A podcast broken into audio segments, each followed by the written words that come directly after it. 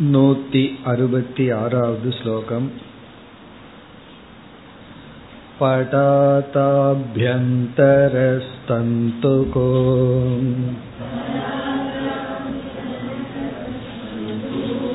तन्तोरप्यं शुरान्तरक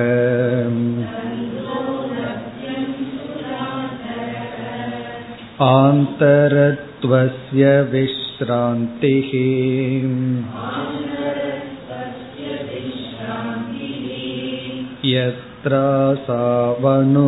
यत्रासावनुमीयताम्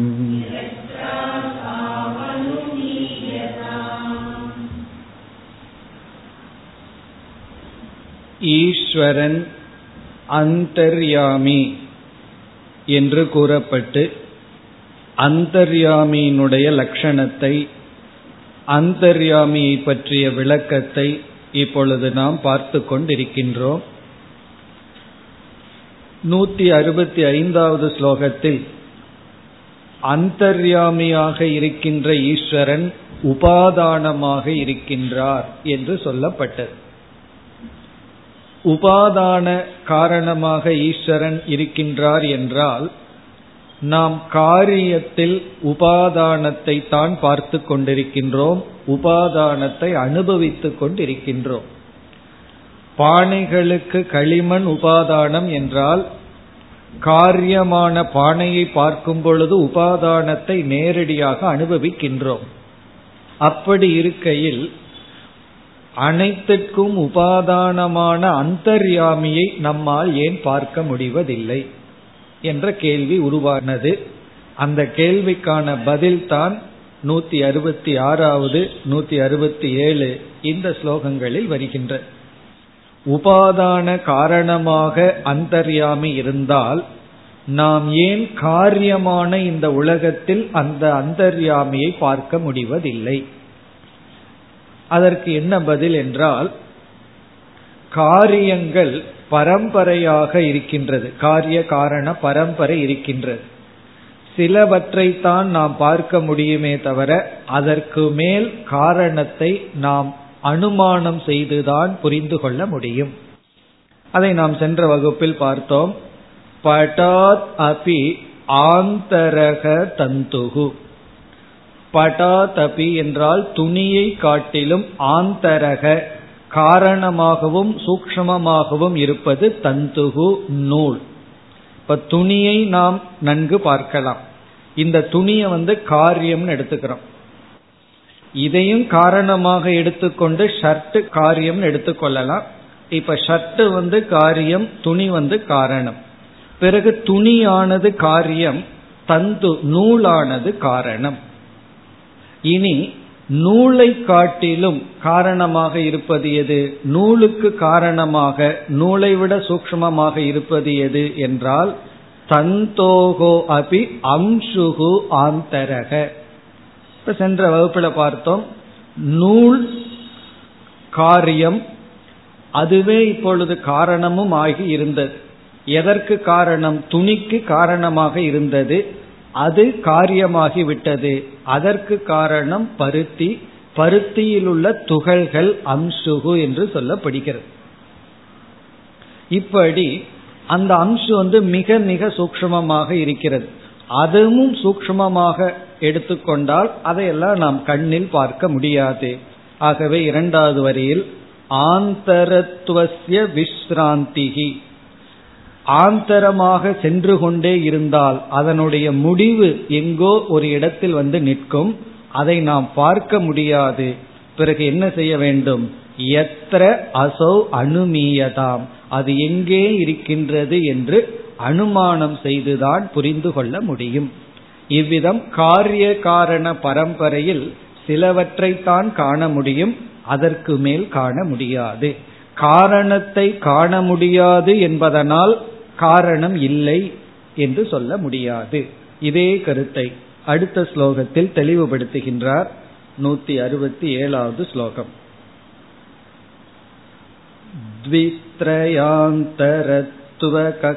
द्वित्रयान्तरत्वकक्षाणाम्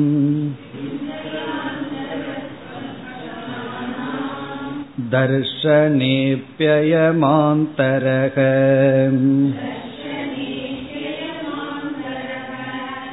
न वीक्ष्यते ततो युक्ति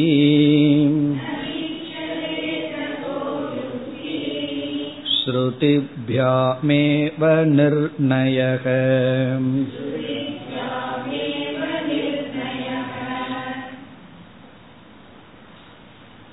இங்கு தெளிவுபடுத்துகின்றார் காரியம் காரணம் காரியம் காரணம் என்கின்ற பரம்பரையில் ஒரு சிலவற்றைத்தான் நாம் பார்க்க முடியும்.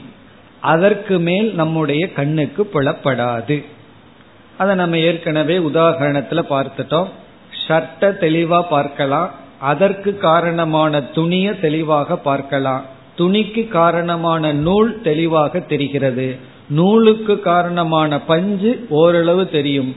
பஞ்சுக்கு காரணமான துகள்கள் மிக மிக கடினம். துகள்களுக்கும் காரணமாக என்று சென்று கொண்டு போனால் நம்ம கண்ணில் பார்க்க முடியாது. அதைத்தான் இங்கு கூறுகின்றார். துவி த்ரி ஆந்தரத்துவ கக்ஷானாம். துவி அப்படின்னா இரண்டு த்ரி அப்படின்னா மூன்று ஆந்தரத்துவ கக்ஷானாம்.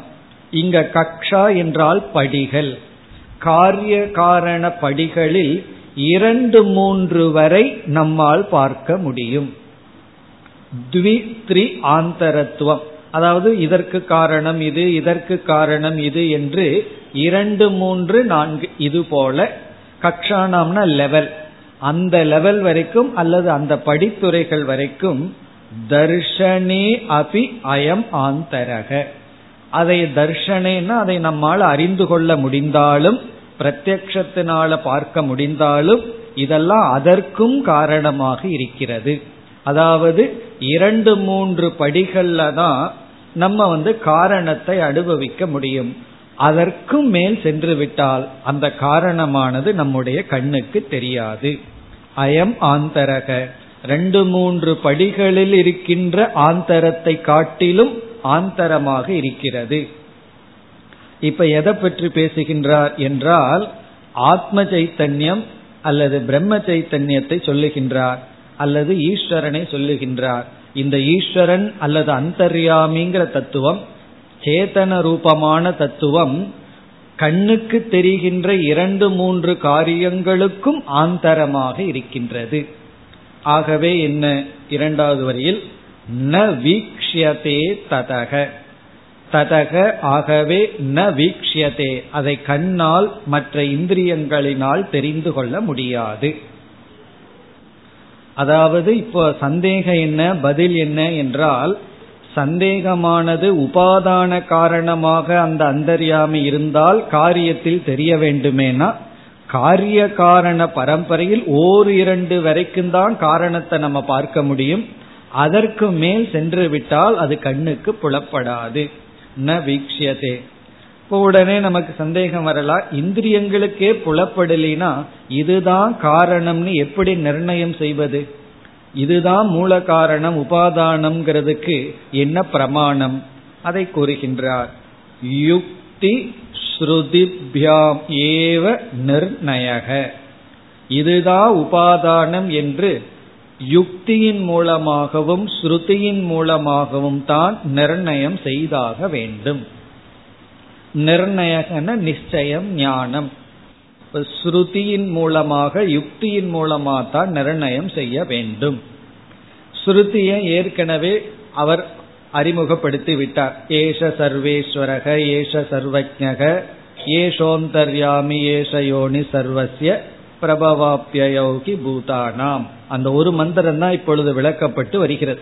சர்வஜன்னா என்னன்னு சொன்னார் சர்வேஸ்வரனை சொன்னார் இப்ப அந்தர்யாமியை எடுத்துக்கொண்டு இருக்கின்றார் இனி யுக்தி என்ன என்றால் இப்பொழுது சேதன தத்துவம் உபாதான காரணம் அப்படிங்கிறதுக்கு யுக்தி வந்து அச்சேதனமானது அச்சேதனமான ஒன்று செயல்படுகிறது என்றால் அதற்கு காரணமாக ஏதோ ஒரு சேதனம் உள்ளிருந்து இயங்க வேண்டும்.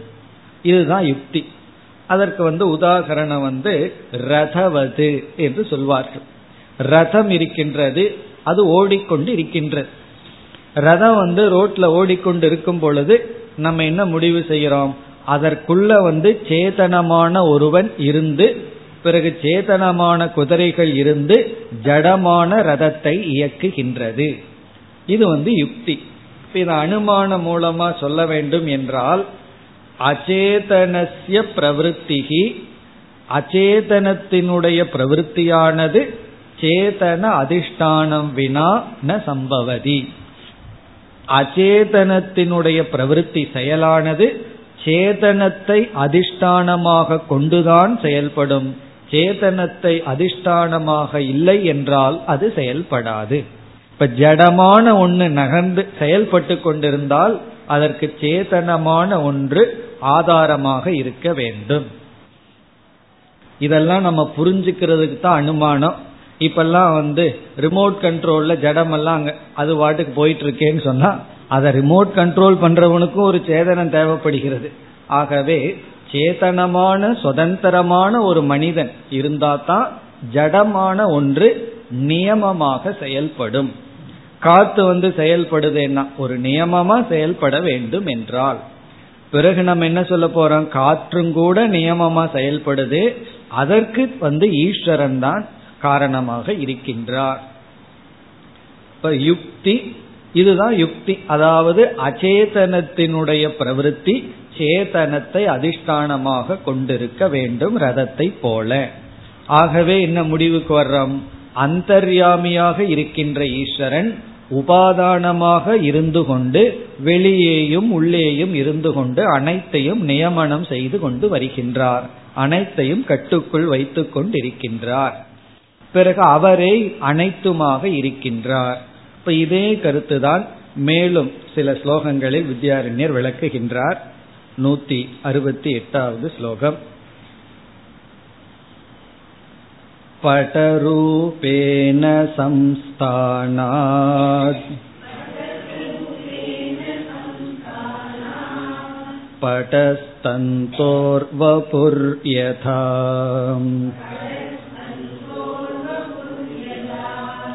सर्वरूपेण संस्थानात् सर्वमस्य वपुस्तथा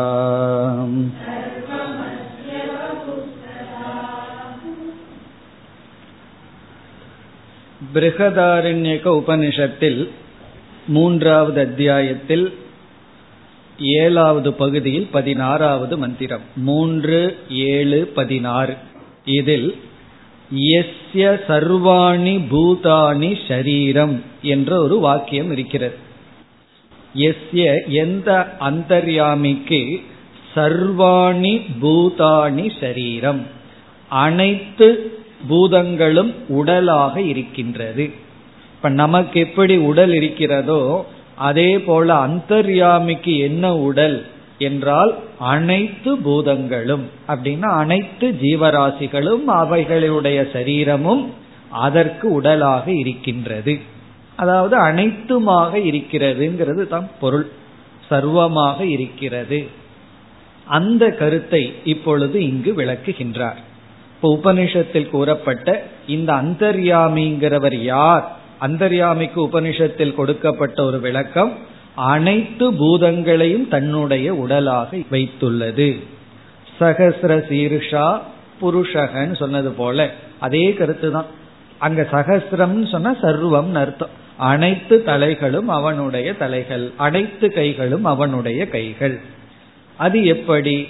அதுதான் இங்கு மீண்டும் தந்துபட உதாகரணத்தின் மூலமாகவே விளக்கப்படுகின்றது. ஸ்லோகத்திற்குள் சென்றால் படரூபேண சம்ஸ்தானாத். படரூபேன என்றால் துணியின் ரூபமாக துணியின் சொரூபமாக சம்ஸ்தானாத். இங்கு சம்ஸ்தானம்னா அமைக்கப்பட்டுள்ள காரணத்தினால் துணியின் ரூபமாகவே தோற்றமளித்து கொண்டு அமைக்கப்பட்டுள்ளது. எது என்றால் நூல். நூலானது துணியின் ரூபமாகவே தெரிந்து கொண்டு உருவாகி கொண்டு அல்லது விளங்கி கொண்டு வருகின்றது. அதனால என்ன சொல்றோம் அப்படின்னா படக தந்தோகோ வபுகு யதா. எவ்விதம்? தந்தோகோ வபுகு படக. நூலினுடைய உடல் துணி. நூலினுடைய உடல் வந்து துணி என்று சொல்லப்படுகிறது. தந்தோகோ வபுன உடல். அதாவது நூலுக்கு வந்து எது உடலாக இருக்கிறதுனா துணி தான் உடலாக இருக்கின்றது. அதனுடைய பொருள் என்ன என்றால் நூல்கள் எல்லாம் சேர்ந்து அது எப்படி காட்சியளித்துக் கொண்டிருக்கின்றது? துணியாக காட்சியளிக்கின்றது. அதனால என்ன சொல்லலாம்?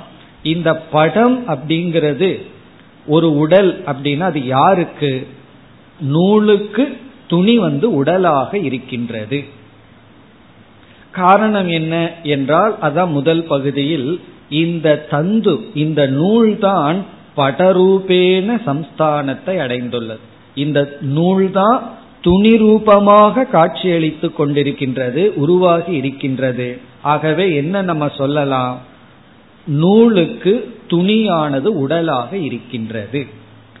அதுபோல இரண்டாவது வரியில் சர்வரூபேன சம்ஸ்தானாத் சர்வம் அஸ்ய வபுஸ்ததா ததா அதுபோல அஸ்ய.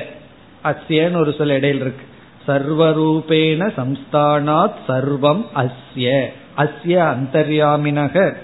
இந்த அந்தர்யாமிக்கு சர்வம் வபுகு அனைத்துமே உடலாக இருக்கிறது. இந்த ஈஸ்வரனுக்கு சர்வம் வபுகு எப்படி நமக்கு இந்த உடல் உடலாக இருக்கிறதோ அதே போல அந்தர்யாமிக்கு அனைத்துமே உடலாக இருக்கின்றது.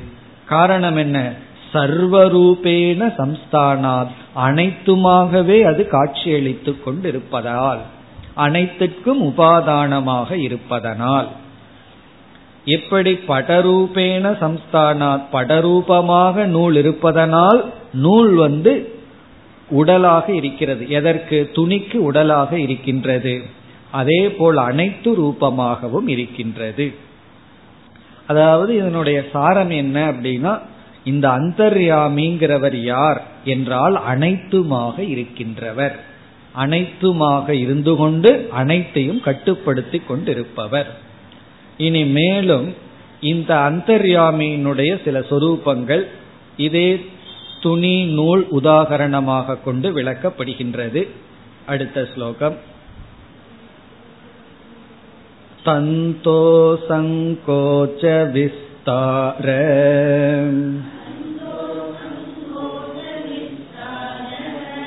चलनादौ पटस्तथा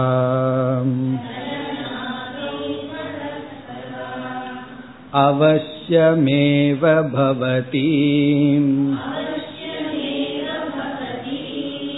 न स्वातन्त्र्यं पटे मना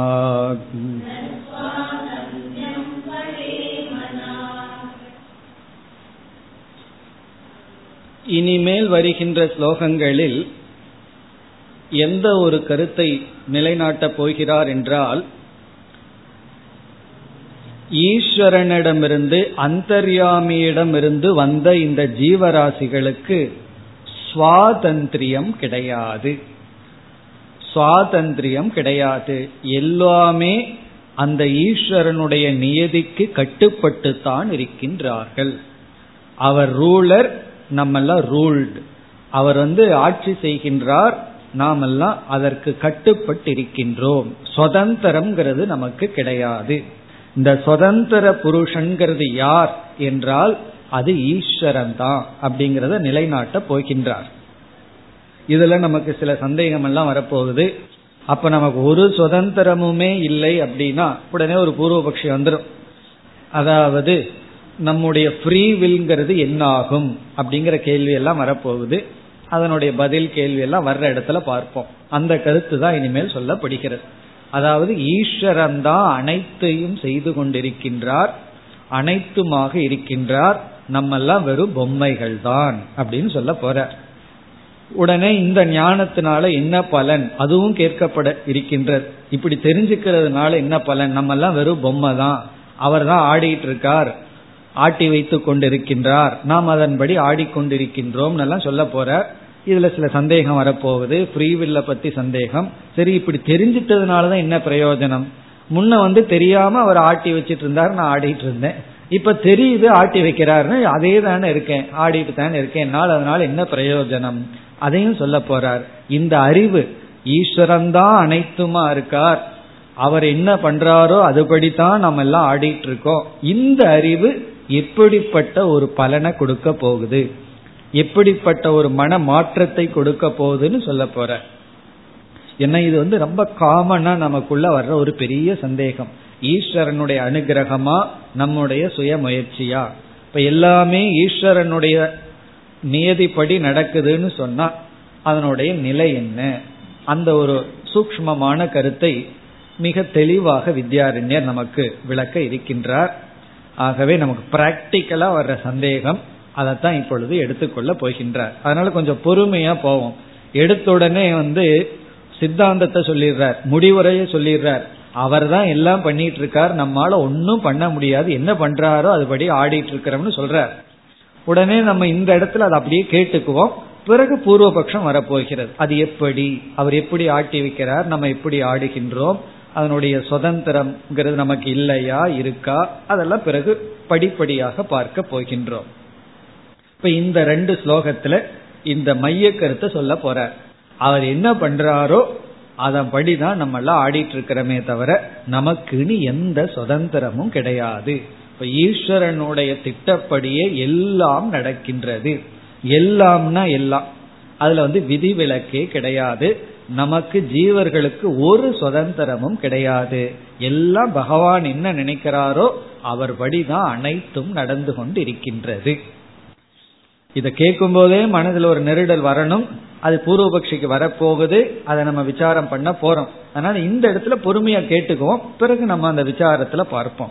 இப்ப இந்த நூத்தி அறுபத்தி ஒன்பதாவது ஸ்லோகத்தில் வெறும் எக்ஸாம்பிள் மட்டும்தான் வருது. உதாகரணம் மட்டும் வருகிறது. அடுத்த ஸ்லோகத்தில் இதை அந்தர்யாமியோடு சம்பந்தப்படுத்துவார்.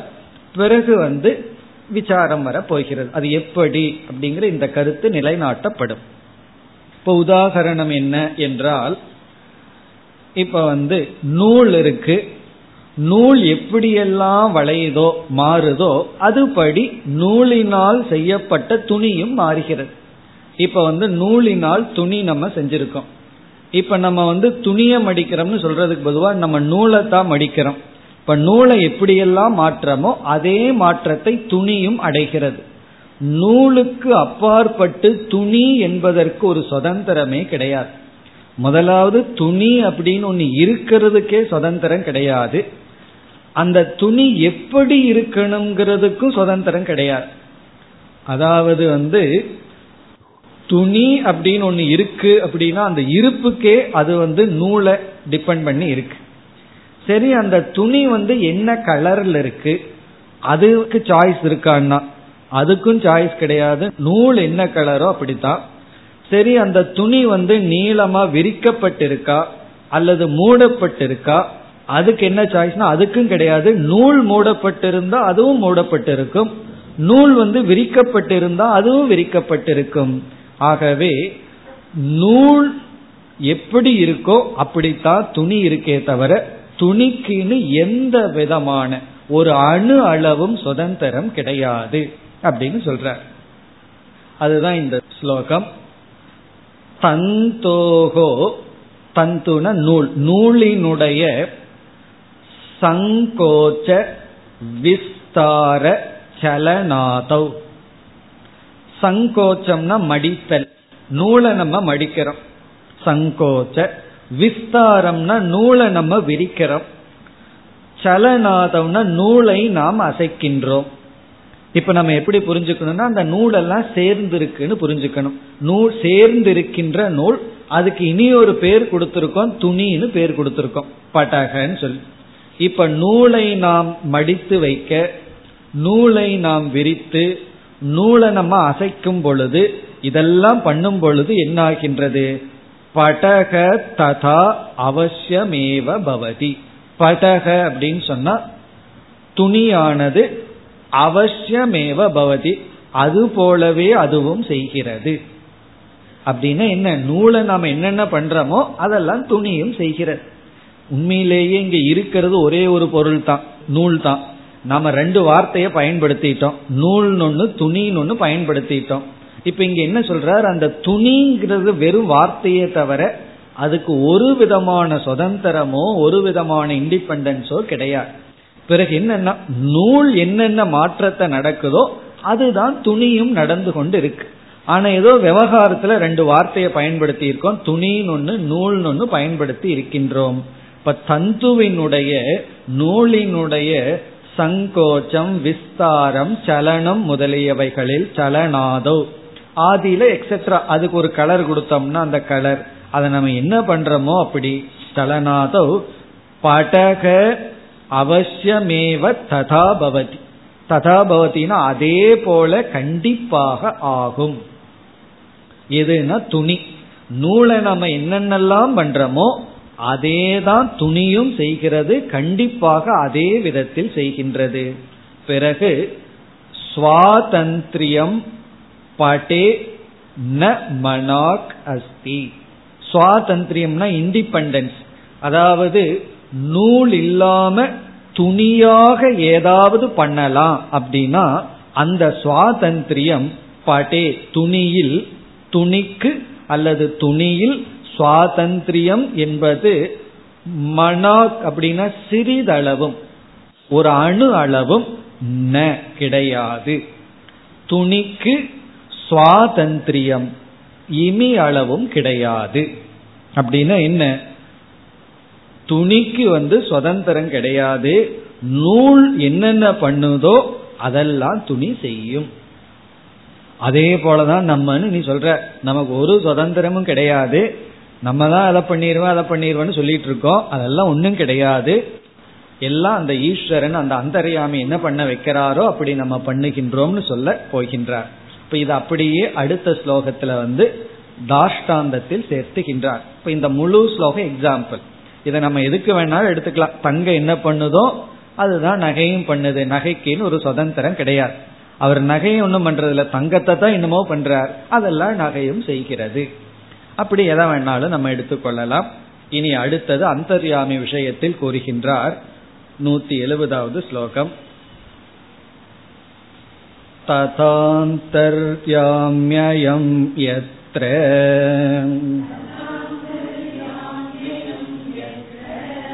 यया वासनया यथा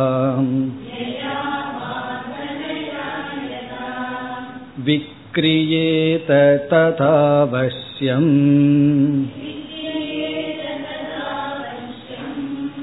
भवत्येव न संशयः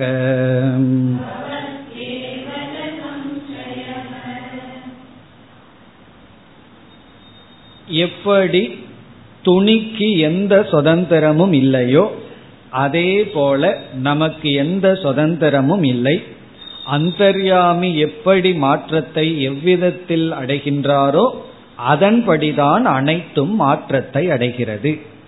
அதைத்தான் இங்கு கூறுகின்றார். ததா அவ்விதம் அயம் அந்தர்யாமி. இந்த அந்தர்யாமி.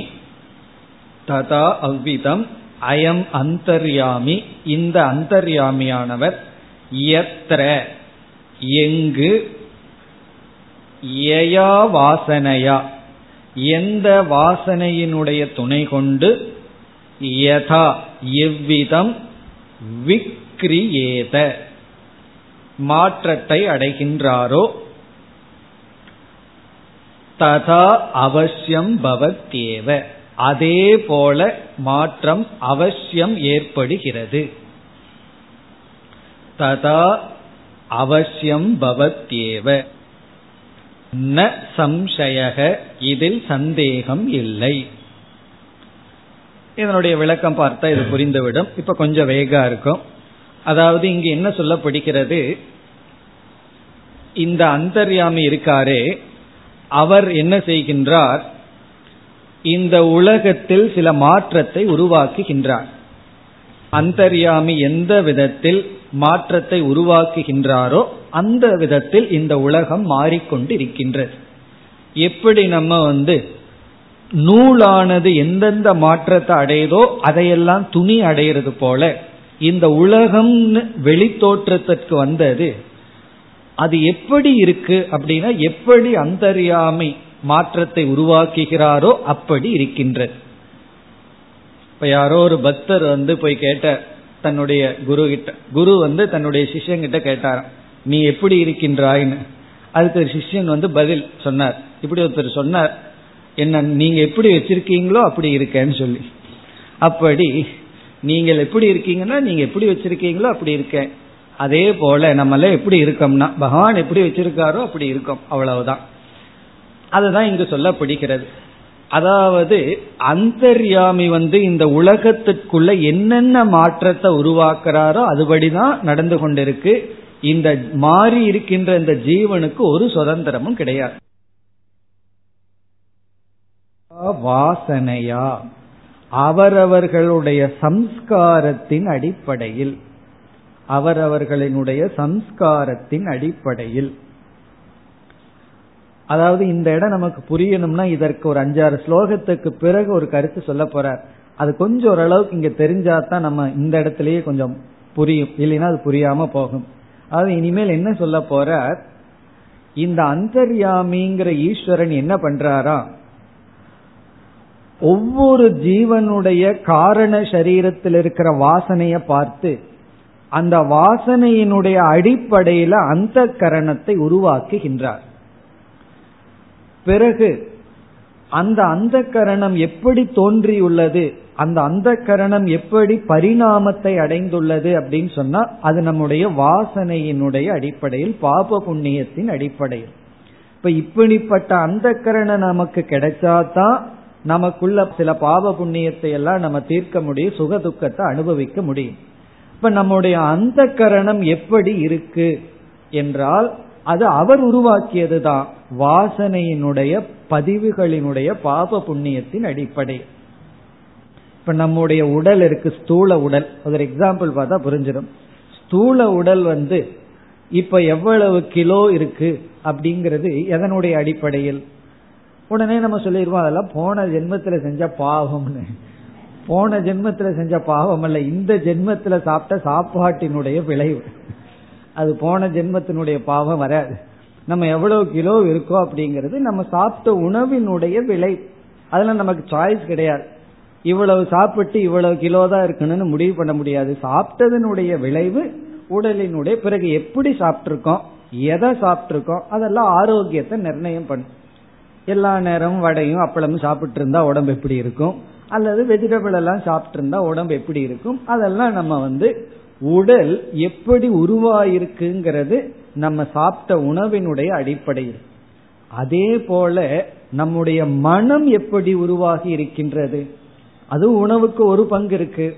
பிறகு ஏற்கனவே ஒரு செட் ஆஃப் மனசோட வந்திருக்கிறோமே அது ஏற்கனவே செஞ்ச கர்ம வினையின் பலனாக இருக்கின்ற சம்ஸ்காரத்தில் வைத்துக்கொண்டு நம்ம வாசனையை வைத்துக்கொண்டு அந்தரையாமை என்ன பண்றாரா இப்படிப்பட்ட வாசனை உடையவனுக்கு இப்படிப்பட்ட ரூபமான அந்த கரணத்தை உருவாக்க வேண்டும். அப்படி உருவாக்குகிறாராம். பிறகு அந்த ஜீவன் என்ன பண்ணணும்? சுகதுக்கத்தை அனுபவிக்கணும்னா அதற்கு தகுந்தாற்போல் உலகத்தை உருவாக்குகின்றார். அப்ப இந்த உலகத்தையும் வெளி உலகத்தை பிருத்திவி போன்ற உலகத்தையும் பிறகு நம்முடைய அந்த கரணத்தையும் எந்த விதத்துல அந்தர்யாமை அமைத்துள்ளாரோ அந்த விதத்தில் அமைந்துள்ளது. அதுல வந்து எந்த வித மாற்றமும் கிடையாது. நமக்கு எந்த சாய்ஸும் கிடையாது. ஆனா அவர் வந்து ஏனோ தானோன்னு அவர் இஷ்டத்துக்கு அதை உருவாக்கவில்லை. எதன் அடிப்படையில் உருவாக்குகின்றார்? அதுதான் இங்கு சொல்லப்படுகிறது. எயா வாசனையா. எந்த வாசனையின் அடிப்படையில் எத்திர எங்கு எதா எவ்விதம் விக்ரியேத. மாற்றத்தை உருவாக்குகின்றாரோ. எந்த வாசனையில் எந்த இடத்தில் எவ்விதத்தில் உருவாக்குகின்றாரோ ததா அவசியம் பவதி. அவ்விதமே அது உருவாகின்றது. அத்த ந சம்சயக. இதுல சம்சயம் கிடையாது. ஏவம் ந சம்சயக. இதில் சந்தேகம் இல்லை. அதாவது இங்க என்ன அர்த்தம் அப்படின்னா இப்ப நம்ம பார்க்கிற உலகம் இப்ப நம்ம பார்க்கின்ற மனம் நம்முடைய அந்த கரணங்கள் அது எப்படி இருக்கு அப்படின்னா அவர் அப்படி உருவாக்கி இருக்கின்றார். அதாவது அந்த அந்தர்யாமி வந்து நாம் இப்ப அனுபவிக்கிற உலகம் நாம் அனுபவிக்கின்ற இந்த அந்த கரணம் அவர் உருவாக்கியதுதான். அவர் எப்படி உருவாக்கியிருக்காரோ அப்படித்தான் இருக்கு. இதை நல்லா புரிஞ்சிட்டோம்னா கம்ப்ளைண்ட் பண்றதுக்கு ஒண்ணுமே கிடையாது. குறையே சொல்ல முடியாது. அது ஒரு பலமா நம்ம பார்க்க போறோம். நம்ம எல்லாத்துலயும் குறை கண்டுட்டு இருக்கோம். எதுல நிறை ஏதாவது ஒண்ணு இது அப்படி இருக்கணும் இது இப்படி இருக்கணும்னு சொல்லி. ஒரு மாற்றத்தை நம்ம விரும்பி கொண்டே இருக்கின்றோம். ஒரு ட்ரெஸ் நம்ம எடுக்க போனா இருபது ட்ரெஸ் இருக்கும். அது ஒருவர் சொன்னார் ஒரு ட்ரெஸ் இவங்க கற்பனை பண்ணிக்குவோம் அந்த ட்ரெஸ்ஸில் இருக்கிற கலர் இதுல இருந்து வேற ட்ரெஸ்ஸில் இருக்கிற பார்டர் இதுல இருந்து இந்த ட்ரெஸ்ஸில் இருக்கிற டிசைன் இதுல இருந்தா நல்லா இருக்கும்னா. அப்படின்னா என்னன்னா இருக்கிறத நம்ம அக்செப்ட் பண்றது நமக்கு வந்து வேறு விதத்தில் இருக்கணும் வேறு விதத்தில் இருக்கணுங்கிற எதிர்பார்ப்பு இருந்துட்டே இருக்கு. இங்க நம்ம புரிஞ்சுக்க வேண்டிய உண்மை என்னன்னா இது எப்படி இருக்கோ அது அந்தர்யாமி உருவாக்கியது. யார் யாருக்கு என்னென்ன குணமோ அது அவர் உருவாக்கியது. அவருடைய குணம் மாறணும்னு சொல்றதுக்கு நமக்கு எந்த ரைட்டும் கிடையாது. ஆனா அதனால நான் கஷ்டப்படுறேனேன்னா என்ன பண்றது? அப்படிப்பட்ட குணத்தோடு அவர் இருக்கும்போது அவரோட சம்பந்தம் வைக்கணுங்கிறது நம்முடைய வாசனையினுடைய பலன் நம்முடைய விதி பலன் ஆகவே நமக்கு எந்த சாய்ஸும் கிடையாது. யார் யார் எப்படி இருக்கிறார்களோ எதெல்லாம் எப்படி உருவாகியிருக்கிறார்களோ அது அந்தர்யாமி செய்ததுதான். பிறகு இதுல இனி ஒரு சூக்மமான கருத்து அந்தர்யாமி எங்கோ செய்து கொண்டு அவர் சந்தோஷமா இல்லை. இங்க விக்ரியேதனா அந்தர்யாமியே அவ்விதம் மாறி இருக்கின்றார். அதாவது நம்முடைய சூக்மமான மனதாகவும் இந்த ஸ்தூலமான உடலாகவும் அந்தர்யாமியே மாறி இவ்விதம் இருக்கின்றார். இந்த அந்தர்யாமி எப்படி மாற விரும்புகிறாரோ அப்படி மாறி இப்பொழுது இருக்கின்றார். அப்படின்னா என்னன்னா இப்ப நம்ம பார்க்கறது அந்தர்யாமியினுடைய மாற்றம். இப்ப பகவான் தான் இந்த மாதிரி எல்லாம் மாறி இருக்காரா? அப்படின்னா ஆமாம். சந்தேகம் இருக்குன்னு பின்னாடி பார்த்துக்குவோம். பூர்வபக்ஷம் வரப்போகுது. அங்க நம்ம பார்த்து கொள்வோம் இப்ப அந்தர்யாமி தான் இப்பொழுது இப்படி இருக்கின்றார். இப்ப இந்த ரெண்டு ஸ்லோகங்கள்ல என்ன சொல்லப்படுகிறதுனா அந்தர்யாமி என்ன நினைக்கிறாரோ எப்படி இந்த உலகத்தை உருவாக்கி எந்த விதத்துல நடந்து கொண்டிருக்குன்னு நினைக்கிறாரோ அதுபடிதான் நடந்துட்டு இருக்கே தவிர இந்த உலகத்தில் இருக்கின்ற இந்த ஜீவன் ஒருத்தன் இருக்கானே அவனுக்கு எந்த சுதந்திரமும் கிடையாது. இந்த ஜீவன் வந்து துணிக்கு உதாகரணம் படத்துக்கு அந்தர்யாமி தந்து நூலுக்கு உதாகரணம். நூல் எப்படியெல்லாம் மாறுதோ அப்படியெல்லாம் துணியும் மாறுகின்றது. அந்தர்யாமி எப்படி மாறுறாரோ என்ன பண்றாரோ அதைத்தான் ஜீவன் செய்து கொண்டு இருக்கின்றான் ஜீவனுக்கு எந்த சுதந்திரமும் கிடையாது. இதை எப்படி நீங்க சொல்ல முடியும்? இவ்விதம் நீங்க சொல்றதுக்கு என்ன அர்ஹதை இருக்கின்றது?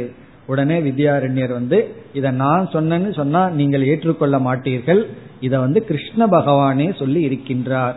என்று கீதையிலிருந்து ஒரு ஸ்லோகத்தை அப்படியே வித்யாரண்யர் எடுத்து எழுதுகின்றார். நூத்தி எழுபத்தி ஓராவது ஸ்லோகம். ஈஸ்வர சர்வபூதானாம்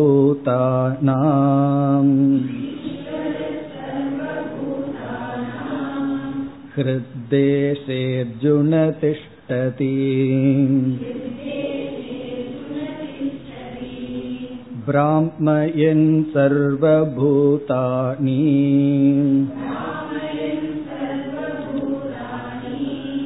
यन्त्रारूढानि मायया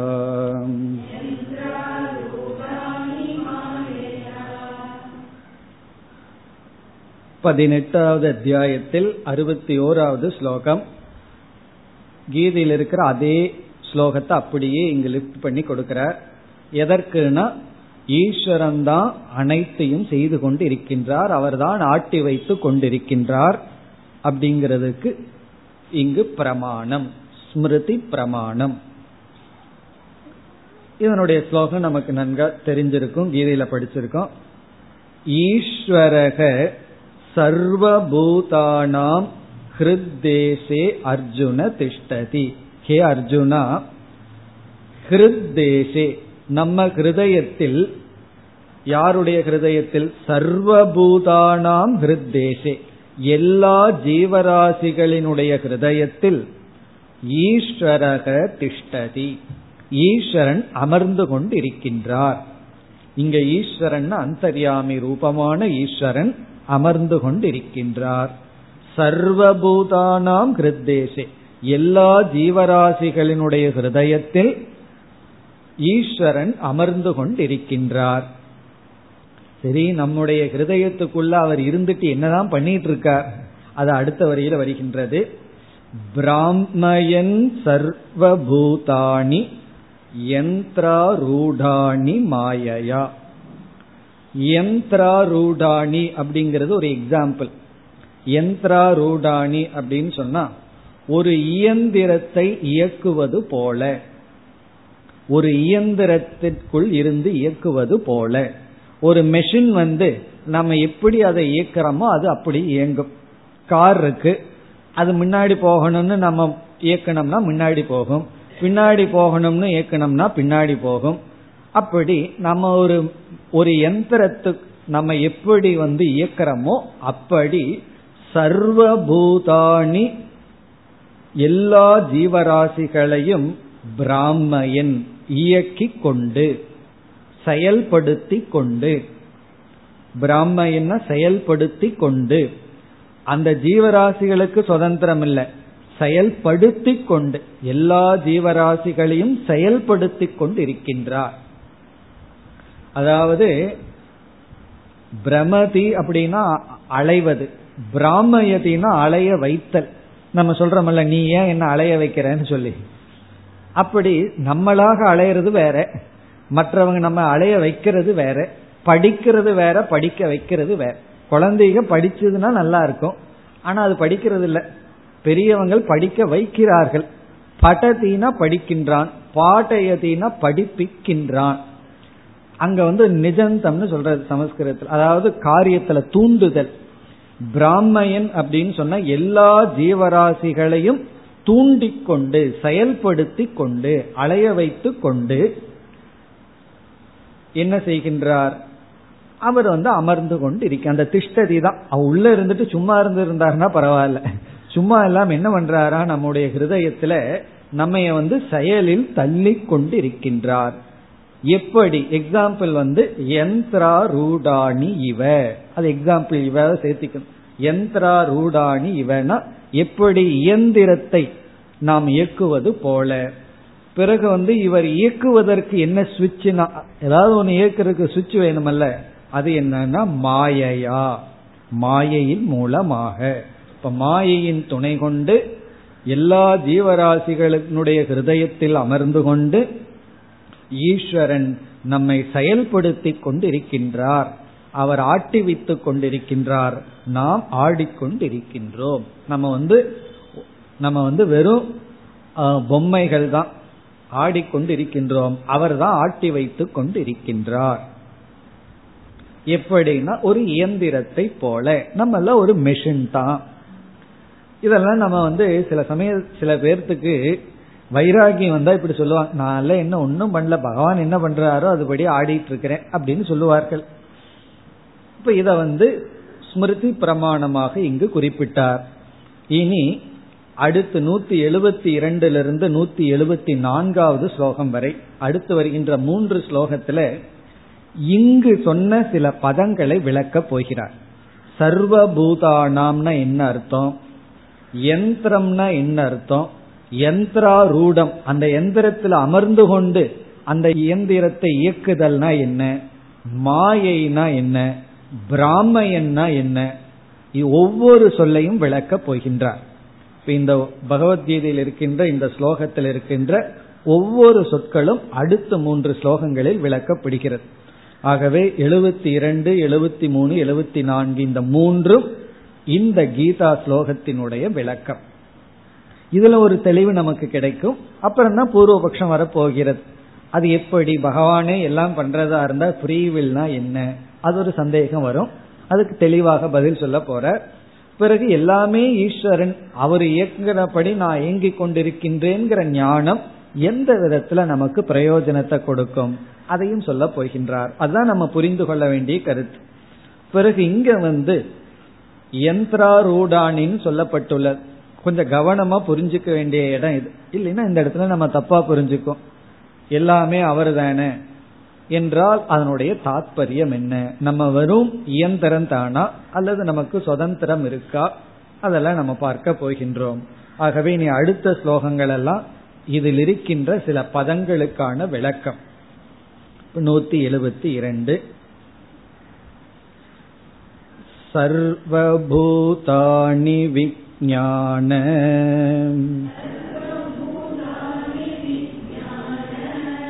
मयास्ते हृतये स्थिताः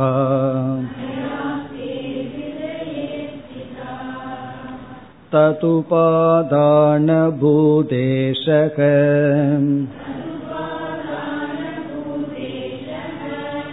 तत्र विक्रियते खलु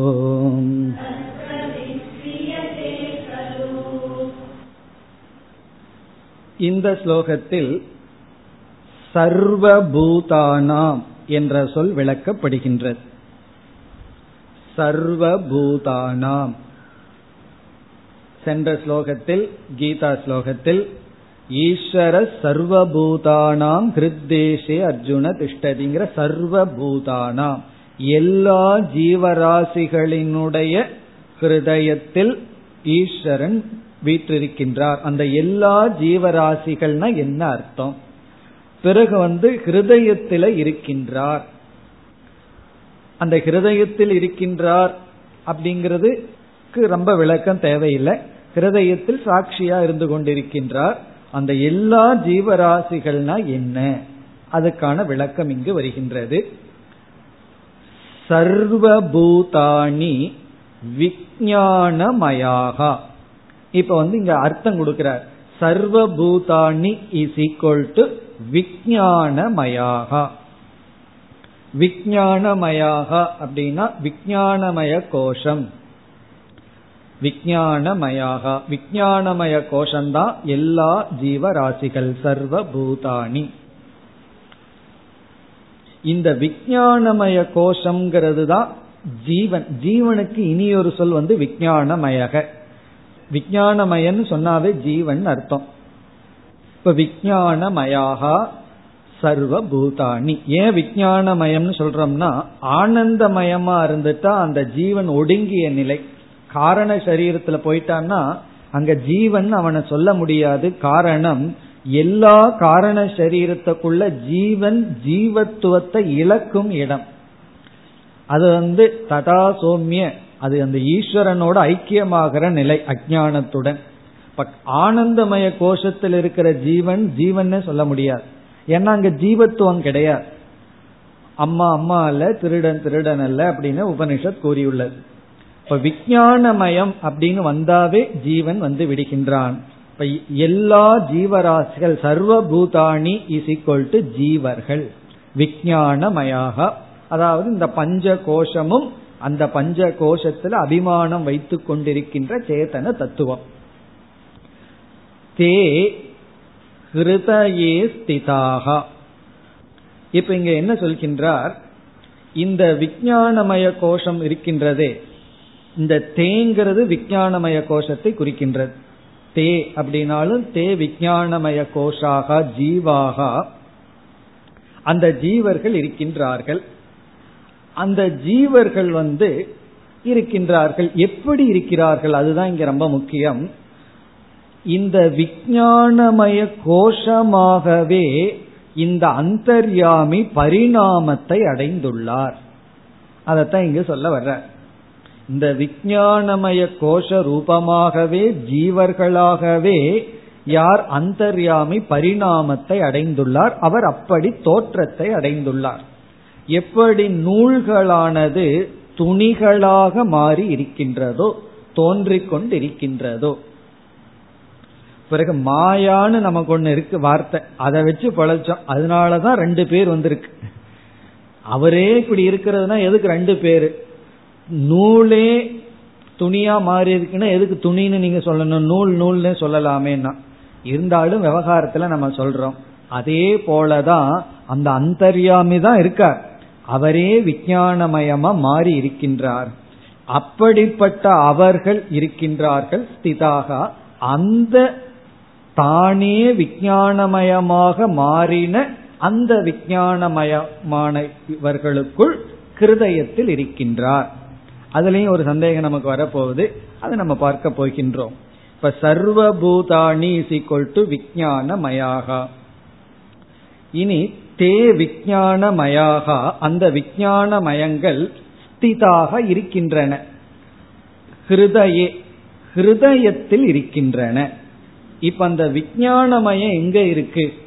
விஜயானமயமான ஜீவனுடைய ஸ்தானம் என்ன? அப்படின்னா கிருதயே ஸ்திதாக. அதாவது விஜயானமயமான ஜீவனுடைய கோலகம் என்னன்னா கிருதயம் எப்படி வந்து சக்ஷுர் இந்திரியத்துக்கு கோலகம் வந்து கண் இருக்கு காதுங்கிற இந்திரியத்துக்கு கோலகம்னு நம்ம படிக்கிறோம். அதே போல அந்த விஜயானமய கோஷத்தினுடைய கோலகம் என்ன? அதனுடைய யதாஸ்தானம் என்னன்னா கிருதயம் அதை இங்கு கூறுகின்றார் தே விஜயானமயாக ஹிருதயே ஸ்திதாக. அவர்கள் இருக்கின்றார்கள் ஹிருதயத்தை கோலகமாக ஸ்தானமாக கொண்டு. அப்போ வந்து சர்வபூதானிங்கிறது ஜீவர்கள். அந்த ஜீவர்களினுடைய இருப்பிடம் கோலகம் ஸ்தானம் ஹிருதயம் ஹிருதயம்னு சொன்னா நம்மளுடைய ஹிருதயம்தான் நம்ம ரத்தம் எல்லாம் எதுக்குள்ள போயிட்டு வருதோ அந்த ஹிருதயம்தான் அது வந்து கோலகம்.